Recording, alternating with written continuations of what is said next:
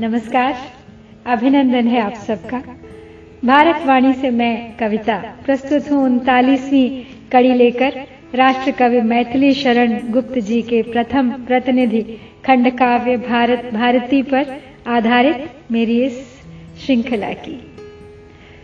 उनके वर्तमान में भारत के बिखरते, उखड़ते व्यापार व शिल्प की स्थिति पर एक नज़र डालने के पश्चात आज जानेंगे भारत के उन अंधे स्वार्थी रईसों के बारे में, जिन्होंने सर्वसमर्थ होते हुए भी आँख मूंद तमाशा देखना बेहतर समझा। देश जलता है तो जले, देशवासी मरते हैं तो मरे।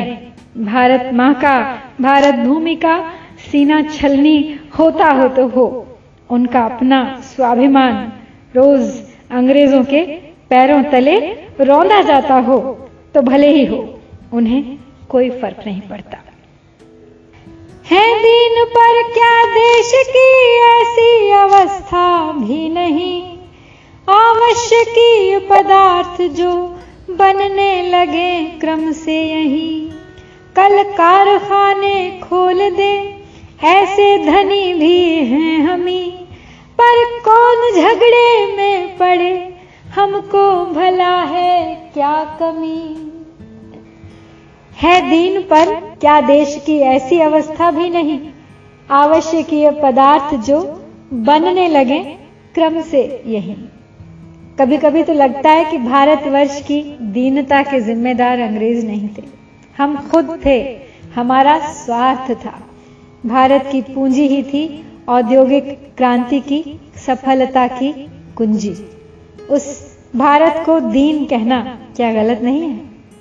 फ़र्क था तो मात्र इतना कि हम में हिम्मत नहीं थी, अनुशासन नहीं था, कुछ नया करने का जोश नहीं था। इनिशिएटिव लेने का, पहल करने का, उपक्रम करने का आत्मबल नहीं था। भीतर भरा आलस्य कर्मठता भला क्या प्रेरणा देती उन्हें? जो अंग्रेज़ों ने कर दिया, बस वही सही लगता था। असंभव तो कुछ था नहीं।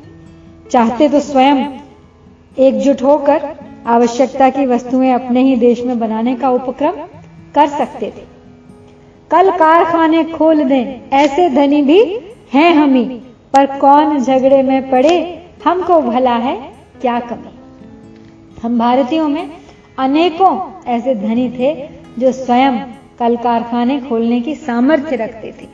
लेकिन ऐसी पहल करना, अर्थात अंग्रेज़ों के मुकाबले में खड़ा होना, आवाज़ उठाना, उनसे वैर मोल लेना।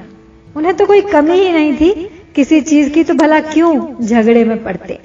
अंग्रेज़ों की खिलाफत का अर्थ था अपने सम्मान को, अपने टाइटल्स को, अपनी उपाधियों को खोना, उनके साथ उठने बैठने का अधिकार खोना।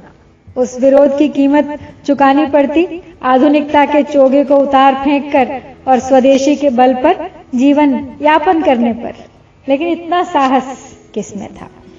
विदेशियों ने विदेशी सामान की रहन सहन की, पहनावे की खान पान की, भाषा की न छूटने वाली आदतें जो डाल दी थी। तुम मर रहे हो तो मरो, तुमसे हमें क्या काम है? हमको किसी की क्या पड़ी है? नाम है, धन धाम है।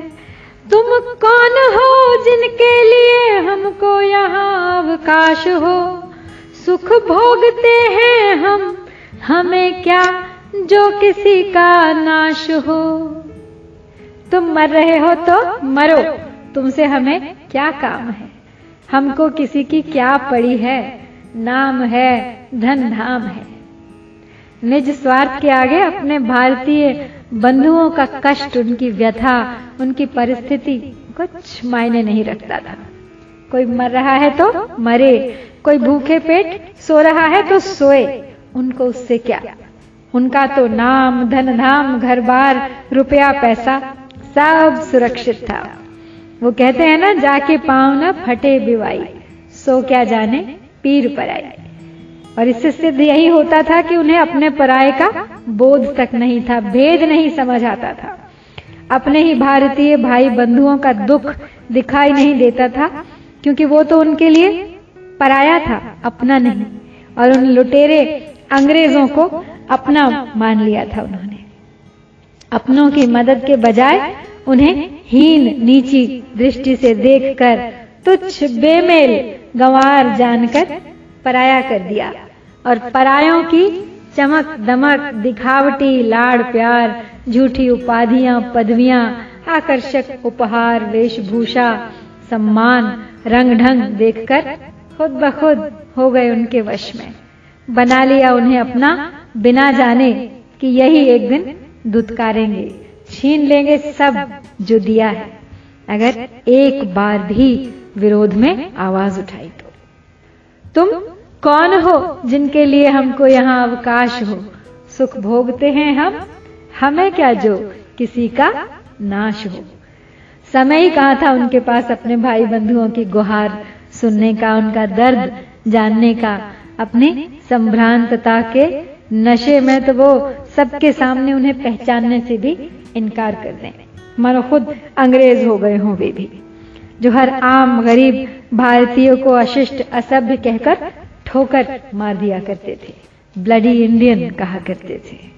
उन्हें केवल अपने सुख की परवाह थी। फिर भले ही कितने ही गरीबों की सिसकियों को, आहों को नजरअंदाज करके गुजरना पड़े, कितने ही भाई बंधुओं को पैरों तले रोंद कर उनके ऊपर चढ़ना स्वीकार था उन्हें। राजा रईसों की यहाँ है, आज ऐसी ही दशा। अंधा बना देता हो करके बधिर मद का नशा। बस भोग और विलास ही उनके निकट का सार है। संसार में है और जो कुछ वह भयंकर भार है। राजा रईसों की यहाँ है आज ऐसी ही दशा। अंधा बना देता हो करके बधिर मद का नशा। चारों ओर पूरे भारत वर्ष में लगभग सभी राजे रजवाड़े, उन सब की यही अवस्था थी, यही हालत थी। अंधे तो थे ही, अपने ही मद में चूर, प्रजा से दूर, सुरक्षित, बंद महलों में जहाँ से कुछ दिखाई नहीं देता था, कुछ सुनाई नहीं देता था। ऐसी स्वार्थ की मदिरा पिलाई अंग्रेज़ों ने कि जिसने उन अंधों को बहरा भी कर दिया था। प्रजा की चीख पुकार उन तक पहुँचती ही नहीं थी। उनके कष्ट दिखाई ही नहीं देते थे। जो अंग्रेज़ उन्हें सुना देते थे, बता देते थे, जैसी पट्टी पढ़ा देते थे, बस उसी को सत्य मान लिया जाता था। पत्थर की लकीर हो जाता था। वे परम हितैषी मित्र जो थे उनके। उनके ऐशो आराम का, विदेशी मदिरा का, खर्चे पानी का ख्याल जो रखते थे, प्रीवी पर्सेस के नाम पर। और जरा सी चू तक करने पर सिंहासन छिन जाने के खौफ की तलवार तो हमेशा सिर पर लटकती ही रहती थी उनके। बस भोग और विलास ही उनके निकट सब सार है। संसार में है और जो कुछ वह भयंकर भार है। तो यही सिंहासन, यही भोग विलास तो रह गया था अब उनके राजत्व की निशानी।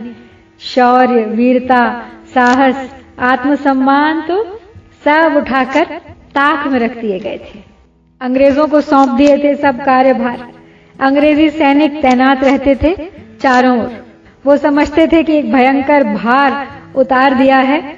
उनके सिर पर से उनके उन प्रिय अंग्रेज़ मित्रों ने और ऊपर से सब सुख साधन भी जुटा दिए हैं और साथ साथ सलाम भी ठोकते हैं, जी हुजूर भी कहते हैं। लेकिन नहीं जानते थे कि वास्तविकता इसके बिल्कुल विपरीत थी। अंग्रेज़ उनके नौकर चाकर नहीं थे, बल्कि मालिक थे, जो अपनी स्वार्थ पूर्ति के हिसाब से राज्य की कार्य नीतियाँ निर्धारित करते थे। असल में तो एक तरह से नज़र बंद कर रखा था अंग्रेज़ों ने इन राजे रजवाड़ों को अपनी बंदूकों के दायरे में। दो पैर जो पैदल चले जाता, मीर नहीं गिना, होती न सैर प्रदर्शनी की भी यहाँ वाहन बिना। इंग्लैंड का युवराज तो सीखे कुली का काम भी, पर काम क्या आता नहीं लिखना यहाँ निज नाम भी। दो पैर जो पैदल चले जाता अमीर नहीं गिना, होती न सैर प्रदर्शनी की भी यहाँ वाहन बिना।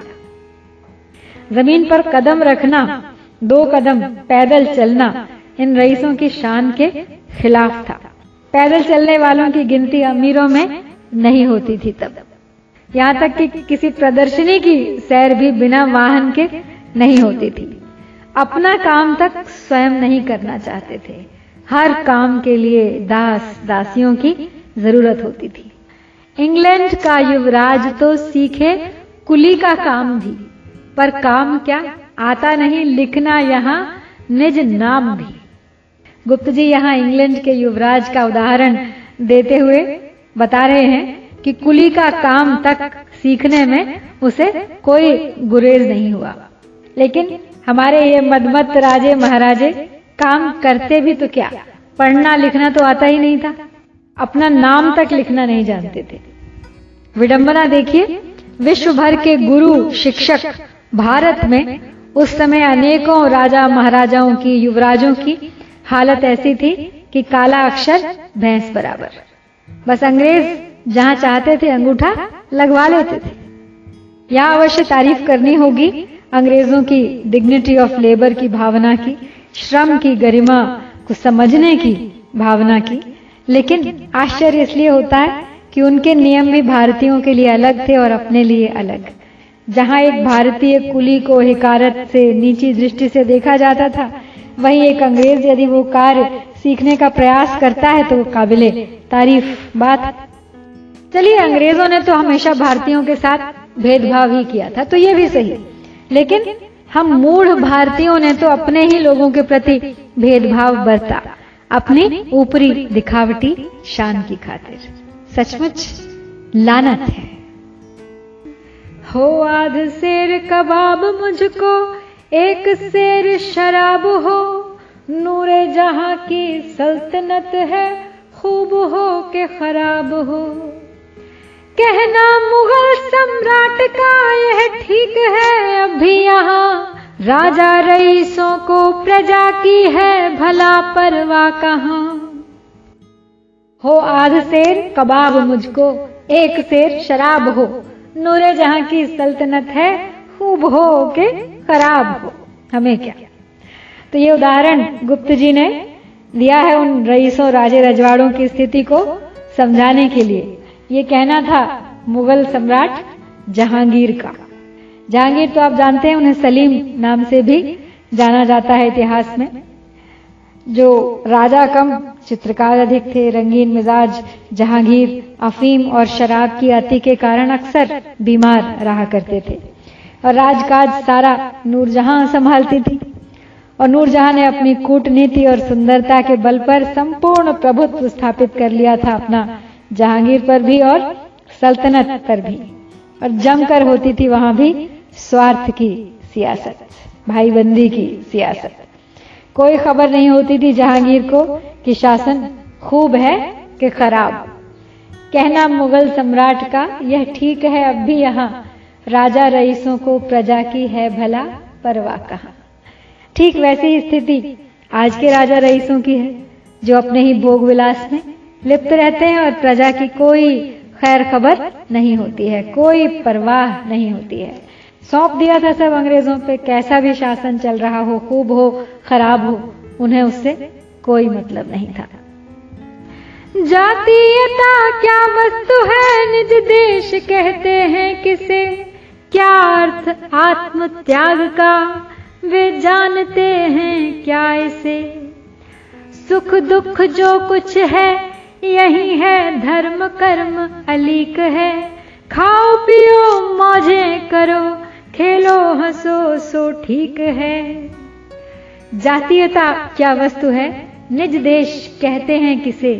क्या अर्थ आत्म त्याग का? वे जानते हैं क्या इसे? क्या अपेक्षा की जा सकती है भला ऐसे लोगों से जो अपनों को ही अपना न माने, अपने देश को मान न दे सके? जातीयता में, राष्ट्रवाद में क्या शक्ति है? पहचान नहीं सके वो। आत्मत्याग का महत्व जान नहीं सके वो। और सदा आत्मपूर्ति में, अपने स्वार्थ में ही लिप्त रहे। सुख दुख जो कुछ है, यही है। धर्म कर्म अलीक है। खाओ पियो, मौजे करो खेलो, हंसो। सो, ठीक है। कोई धर्म, कर्म का बोध नहीं था। कर्म योग क्या बला होती है, कोई लेना देना नहीं था उन्हें उससे। स्वर्ग नर्क किसने देखा? बस खाओ, पियो, मौज करो, खेलो, हंसो, यही उनका जीवन बन गया था। उनका केवल अपना सुख, अपना ऐशो आराम, सत्य था, शेष सब मिथ्या। धर्म, कर्म अलीक है। धर्म कर्म के लिए कोई स्थान ही नहीं था उनके जीवन में। अच्छा ही नहीं लगता था उन्हें ऐसा कुछ पुण्य कार्य करना जिसमें त्याग हो, जिसमें समानता का भाव हो। और फिर कौन मुसीबत मोल ले? प्रजा का, गरीबों का कष्ट अपने सिर ले और अंग्रेज़ों से मनमुटाव को बुलावा दे। क्या सीख कर लिखना उन्हें? बनना मुहर्र है नहीं। पंडित पढ़े पढ़कर कहीं उनको कथा कहनी नहीं। कीड़े मकोड़ों की तरह है, काटते अक्षर उन्हें। है प्रेम उपवर के सदृश, अपनी अविद्या पर उन्हें। क्या सीख कर लिखना उन्हें? बनना मुहर्र है नहीं। पंडित पढ़े, पढ़कर कहीं उनको कथा कहनी नहीं। जब उन्हें बिना पढ़े ही किसी चीज़ की कोई कमी नहीं थी तो भला क्यों पढ़ाई करते? बस ऐसी ही सोच उनकी और उनकी अगली पीढ़ी की भी थी। जिनको खुद ब खुद राजत्व, विरासत में मिलना पहले ही तय था। वे सोचते थे कि पढ़ लिख कर उन्हें कौन सा मुहर्र बनना है। मुहर्र अर्थात क्लर्क, लिपिक, वकील का मुंशी या जो दफ्तर में लिखा पढ़ी का काम करता है। या फिर उन्हें कौन सी पंडिताई करनी है, पंडित बनना है, प्रकांड और शास्त्रों को पढ़कर ज्ञान बांटना है, या फिर शिक्षक बन के कहीं जाकर शास्त्र पढ़ाने हो, कथा सुननी हो, सुनानी हो, शिक्षा बांटनी हो। कीड़े मकोड़ों की तरह है, काटते अक्षर उन्हें। है प्रेम उपवर के सदृश, अपनी अविद्या पर उन्हें।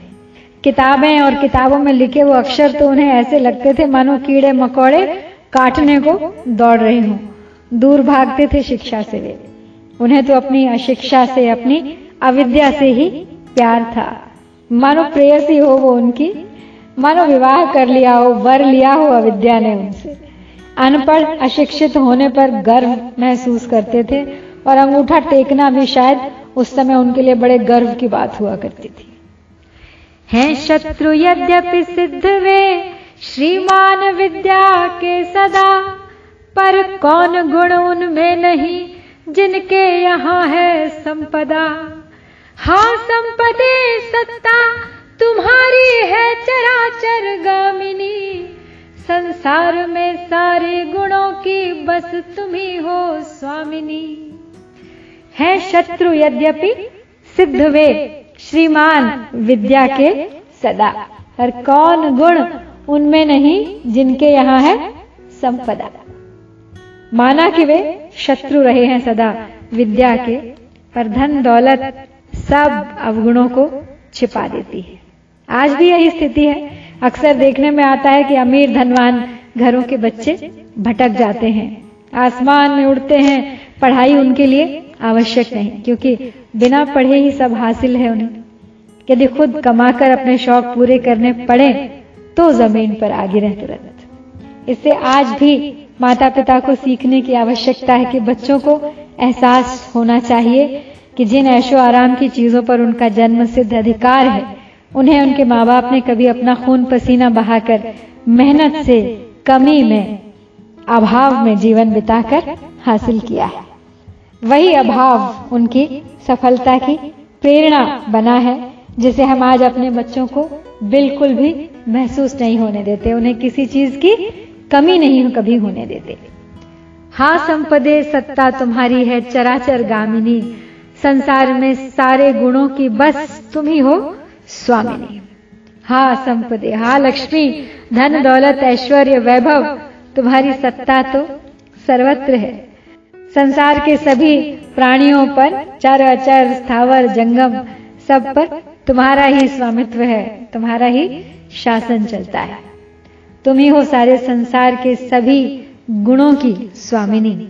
बस एक तुम्हारे अभाव में मनुष्य हर तरह से दरिद्र हो जाता है, चाहे उसके पास कितना भी ज्ञान हो, कला कौशल हो, और अगर तुम एक अनपढ़, अशिक्षित गंवार के पास आ जाओ तो अचानक ही वो सर्वगुण संपन्न हो जाता है, उसके सब अवगुण छिप जाते हैं, और उसके सब कार्य धन के बल पर सिद्ध भी हो जाते हैं। वो कहते हैं ना, खुदा जब हुस्न देता है, नजाकत आ ही जाती है।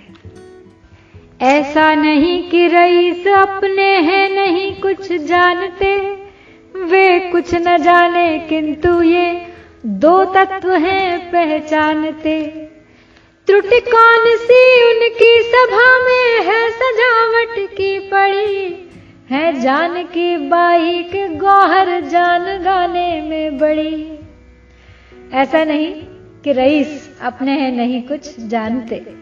वे कुछ न जाने किंतु ये दो तत्व हैं पहचानते। अब ऐसा भी नहीं है कि हमारे रईस कुछ नहीं जानते। अपने शौक शान की चीज़ों में, अपने भोग विलास में कहा क्या कमी है, खूब पहचानते हैं। भले ही कुछ ना आता हो ऐसे राजे रजवाड़ों को, लेकिन इन दो बातों को कभी नहीं भूलते। त्रुटि कौन सी उनकी सभा में है सजावट की पड़ी, और है जान की बाई की गौहर जान गाने में बड़ी। उन्हें तुरंत दिखाई दे जाती हैं उनकी सभा की साज सज्जा की त्रुटियाँ। मजाल है कि उनकी शान में कोई कमी रह जाए, कोई गुस्ताखी कर जाए किसी तरह की। खूब फ़र्क कर सकते हैं, पहचान सकते हैं वे कि कौन बेहतर है उनकी महफिल की रौनक के लिए, अपने गीतों से, उसे रंगीन बनाने के लिए। जान की बाई या गौहर जान। भला ऐसे अयाशों से क्या अपेक्षा की जा सकती है सुशासन की, प्रजा पालन की देश हित की, स्वाभिमान की, सच्चरित्रता की। दुर्विध प्रजा का द्रव्य हर कर फूकते हैं व्यर्थ वे। सत्कार करने के लिए है सर्वथा समर्थ वे। चाहे अपव्यय में उड़े लाखों करोड़ों भी अभी, पर देश हित में वे न देंगे एक कौड़ी भी कभी। दुर्विध प्रजा का द्रव्य हर कर फूकते हैं व्यर्थ वे। सत्कार करने के लिए हैं सर्वथा असमर्थ वे।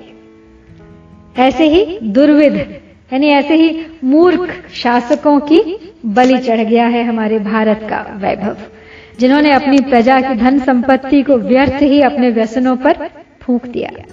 प्रजा से छीन कर चुरा कर उनका हक, लुटा दिया उनके शत्रुओं पर। अपने शत्रुओं पर, अपने देश के शत्रुओं पर। असमर्थ रहे वो कोई भी सत्कर्म करने में, असफल शासक बने, असफल अभिभावक बने। और एक मज़बूत, धनवान देश की नींव हिलाने में कोई कसर नहीं छोड़ी उन्होंने। चाहे अपव्यय में उड़े लाखों करोड़ों भी अभी, पर देश हित में वे न देंगे एक कौड़ी भी कभी। उनकी नज़र में उस संपत्ति का कोई मूल्य था ही नहीं, क्योंकि उन्होंने उसे खुद नहीं कमाया था। कोई दर्द नहीं होता था उन्हें उसे अपव्यय करने में, फिजूल खर्ची करने में, लुटाने में। लाखों करोड़ों यूँ ही बहा देते थे अनावश्यकताओं पर। लेकिन देश हित की बारी कभी नहीं आती थी। देश तो कभी भी उनकी प्राथमिकता नहीं होता था। एक कौड़ी तक देश के नसीब में नहीं थी उनके कोष की। दुर्भिक्ष आदिक दुख से यदि देश जाता है मरा तो है प्रसन्न की धामों का अन्न धन से है भरा। दुर्भाग्य से यदि देश भाई आपदा में फंस रहे तो नाच मुजरे में विराजे आप सुख से हंस रहे। दुर्भिक्ष आदिक दुख से यदि देश जाता है मरा तो है प्रसन्न कि धाम उनका अन्न धन से है भरा। तो देश जहाँ एक तरफ़ जल रहा था, दुर्भिक्ष की भट्टी में, अकाल की भट्टी में भूखों मर रहे थे, भारतीय आत्महत्या कर रहा था किसान। वहाँ इनके भंडार अन्न धन से भरे पड़े थे। बस यही सोचकर वे प्रसन्न थे कि कम से कम मेरे पास किसी की कमी नहीं या काल मुझे कोई नुकसान नहीं पहुँचा सकता। प्रजा के दुष्काल में भी इनकी प्रसन्नता पर कोई रोक नहीं थी। उनके जश्नों में, दावतों में कोई कमी नहीं थी। दुर्भाग्य से यदि देश भाई आपदा में फंस रहे तो नाच मुजरे में विराजे आप सुख से हंस रहे। एक और जहाँ दुर्भाग्य में फंसे थे, अनेकों मजबूर भारतवासी, वहीं इनकी सभाओं में बह रही थी संगीत लहरियाँ, चूड़ियों की खनक नाच की, मुजरों की, घुंघरुओं की झंझनाहट, छेड़खानी, शरारत, हँसी ठहाके गूंज रहे थे उनकी महफिलों में। बेझिझक। उनकी सभा, इंद्र सभा, है इंद्र, उनको लेख लो। वह पूर्ण परियों का अखाड़ा, भाग्य हो तो देख लो। विख्यात बोतल की दवा क्या है, अमृत से कम कभी? लेखक अधम कैसे लिखे उस स्वर्ग का वर्णन सभी? उनकी सभा, इंद्र सभा। है इंद्र उनको लेख लो। वह पूर्ण परियों का अखाड़ा, भाग्य हो तो देख लो। इंद्र की सभा से भी किसी मायने में कम नहीं होती थी उनकी सभा। जहाँ अप्सराओं का नर्तन होता था, मदिरा की नदियाँ बहती थी और मादकता की उस बस्ती में सब देव दानव का फ़र्क मिट जाता था। स्वयं यदि इंद्र भाग्यवश इस सभा को और इसमें जमे उस परियों के अखाड़े को देखते तो अवश्य ही ईर्षा होती उन्हें पृथ्वी के मिट्टी के इंद्रों से। विख्यात बोतल की दवा क्या है? अमृत से कम कभी? लेखक अधम कैसे लिखे उस स्वर्ग का वर्णन सभी? और उसके साथ वो विदेशी बोतल बंद नशे की दवा, क्या इंद्र की सुरा से कम थी? अमृत किसी व्याकुलता थी उसके लिए। मानो वो मदहोशी न हो, बल्कि अमरत्व की स्थिति हो, जिसमें केवल सुख है, निश्चिंतता है, उन्माद है, कोई होश नहीं, चिंता नहीं, कोई दायित्व नहीं, कोई ज़िम्मेदारी नहीं। वो उनका बनाया क्षणिक स्वर्ग और उसमें बहता क्षणिक आनंद। भला कौन अधम लेखक होगा जो उसे शब्दों में बयान करने की धृष्टता करेगा? कौन लेखक अपनी ही लेखनी का अपमान करेगा उन घृणित दुष्कृत्यों के वर्णन से? मन हाथ में उनका नहीं, वे इंद्रियों के दास है। कल कंठियाँ गुंजारती, उनके अतुल आवास हैं। वे नेत्र बाणों से बिधे हैं, बाल व्यालों से डसे। कैसे बचेंगे वे विषय के बंधनों से हैं कसे। मन हाथ में उनका नहीं, वे इंद्रियों के दास हैं। कल कंठियाँ गुंजारती, उनके अतुल आवास है। ऐसे अयाशों का मन उनके काबू में नहीं रहता। वो तो अपनी इंद्रियों के दास मात्र बनकर रह जाते हैं। और यही दशा हमारे राजे रजवाड़ों की भी थी। जब मनुष्य के पास आवश्यकता से अधिक संपत्ति हो, सत्ता की सुनिश्चितता हो, सब साधन हो, भोग विलास के सरलता से उपलब्ध हो, जिम्मेदारियों का कोई बोझ ना हो कंधों पर, और ऊपर से हृदय में कोई सौहार्द, सहानुभूति, संवेदनशीलता की भावना भी शेष न रह गई हो। तो इंद्रियाँ वश से बाहर हो जाती हैं। बाहर ले जाती हैं उसको अपने व्यसन वेग में। उनके अतुलनीय आलीशान आवासों में तो बस संगीत नृत्य वाद्यों की ध्वनि, कंठियों, चूड़ियों, घुंघरुओं की खनखनाहट ही गुंजारती थी आठों प्रहर। वे नेत्र बाणों से बिंधे हैं, बाल व्यालों से डसे। कैसे बचेंगे वे विषय के बंधनों से हैं कसे? सुरा और सुंदरी। बस यही थी उनके जीवन की मूल आवश्यकता। वे तो उनके नेत्र बाणों से बिंधे, उनके बाल व्यालों से डसे रहते थे सदा। सुंदरियों के तीखे नैनों के नोकीले तीर उनके सीधे हृदय के पार हो उनकी धड़कनों पर अपना अधिकार जमा चुके थे। नागिन सी घनी बालों की लटों का विष तो उनके मन मस्तिष्क को भी अपनी कुंडलियों में उलझाकर निष्क्रिय कर चुका था। कोई मार्ग नहीं था उनके बचने का इन विषय बंधनों से। इनमें फंसना बहुत सरल है, किंतु इनसे बाहर निकलने का मार्ग अत्यंत कठिन है। हाँ नाच, भोग, विलास हित, उनका भरा भंडार है। धिक धिक पुकार, मृदंग भी देता उन्हें धिक्कार है। वे जानते हैं रात भर, दिन भर पड़े सोवे न क्यों? है काम से ही काम, उनको दूसरे रोवे न क्यों? हाँ नाच भोग विलास हित उनका भरा भंडार है। धिक धिक पुकार मृदंग भी देता उन्हें धिक्कार है। उनके भंडार, उनके मनोरंजन हेतु तो सदा ही भरे रहते थे, कोई कमी नहीं होती थी। और जिसको वो यूँ ही व्यर्थ दोनों हाथों से लुटा देते थे, उन पर जो जानबूझकर उनकी इस प्रवृत्ति का लाभ उठाने की ताक में रहते थे सदा। लेकिन किसी जरूरतमंद के लिए या फिर किसी देश हित के कार्य के लिए यदि धन की आवश्यकता हो तो भंडार का द्वार बंद हो जाता था। प्रतीत होता था कि उनकी संगीत सभाओं में वो धिक धिक कर बजता हुआ मृदंग भी मानो उन्हें धिक्कार रहा हो, उन पर हंस रहा हो, उनका मज़ाक बना रहा हो। आप जानते हैं मृदंग क्या होता है? मृदंग एक थाप वाद्य यंत्र है, ढोलक जैसा होता है, वो बिल्कुल दोनों ओर से हाथ के आघात से बजाया जाता है। बस फ़र्क है तो इतना ढोलक दोनों तरफ़ से एक सी होती है, मृदंग का एक सिरा काफ़ी छोटा होता है और दूसरा काफ़ी बड़ा। सरकमफ्रेंस आपकी जानकारी के लिए बताना चाहती हूँ कि ये भारतीय थाप यंत्र मुख्यतः कर्नाटक संगीत का प्राथमिक ताल यंत्र हुआ करता था। अब तो सब जगह बजाया जाता है। अमीर खुसरो ने इसी मृदंग को दो भागों में काट कर तबला बनाया था।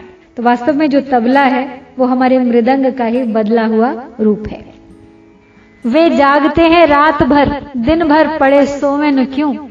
है काम से ही काम उनको, दूसरे रोवे न क्यों? उल्टी दिनचर्या थी उनकी।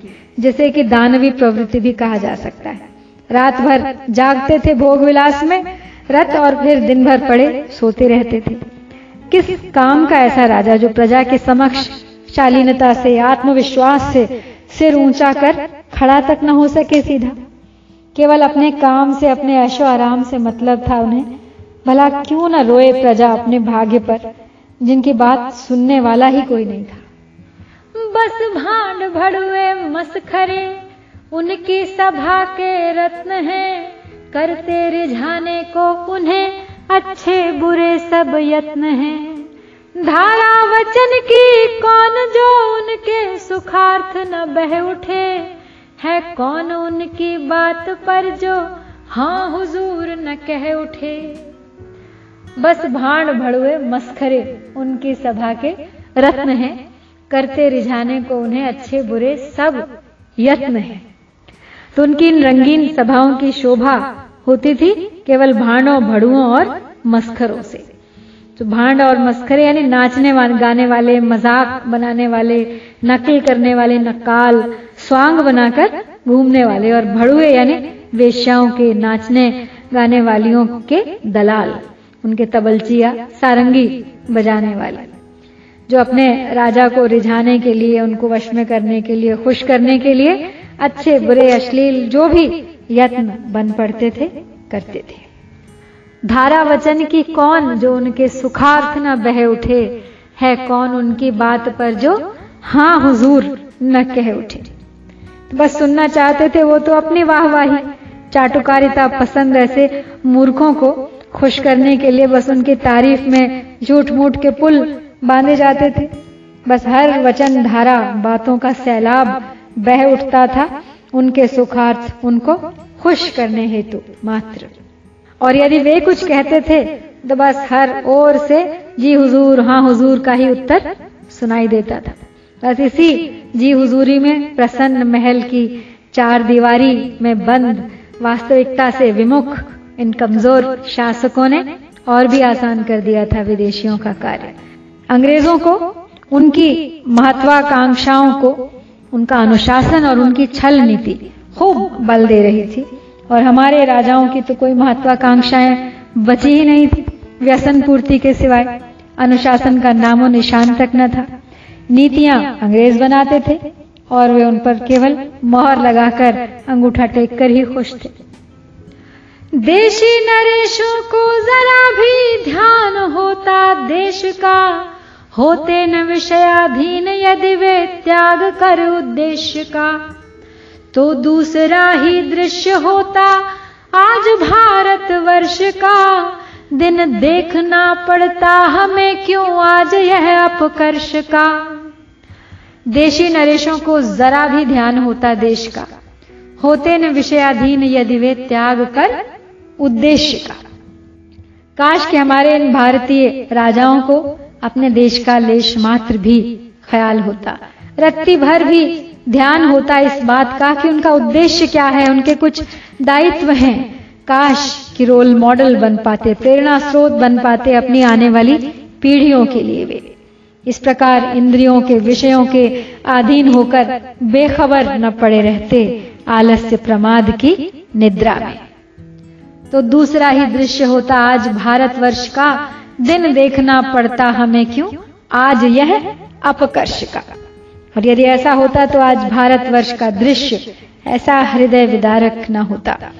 देशवासियों का इतना बुरा हाल न होता। आज ऐसे अपकर्ष को, अवनति के दिन को नहीं देखना पड़ता। अपनी सभ्यता, संस्कृति, संपत्ति का ऐसा ह्रास होता हुआ, हनन होता हुआ न देखना पड़ता।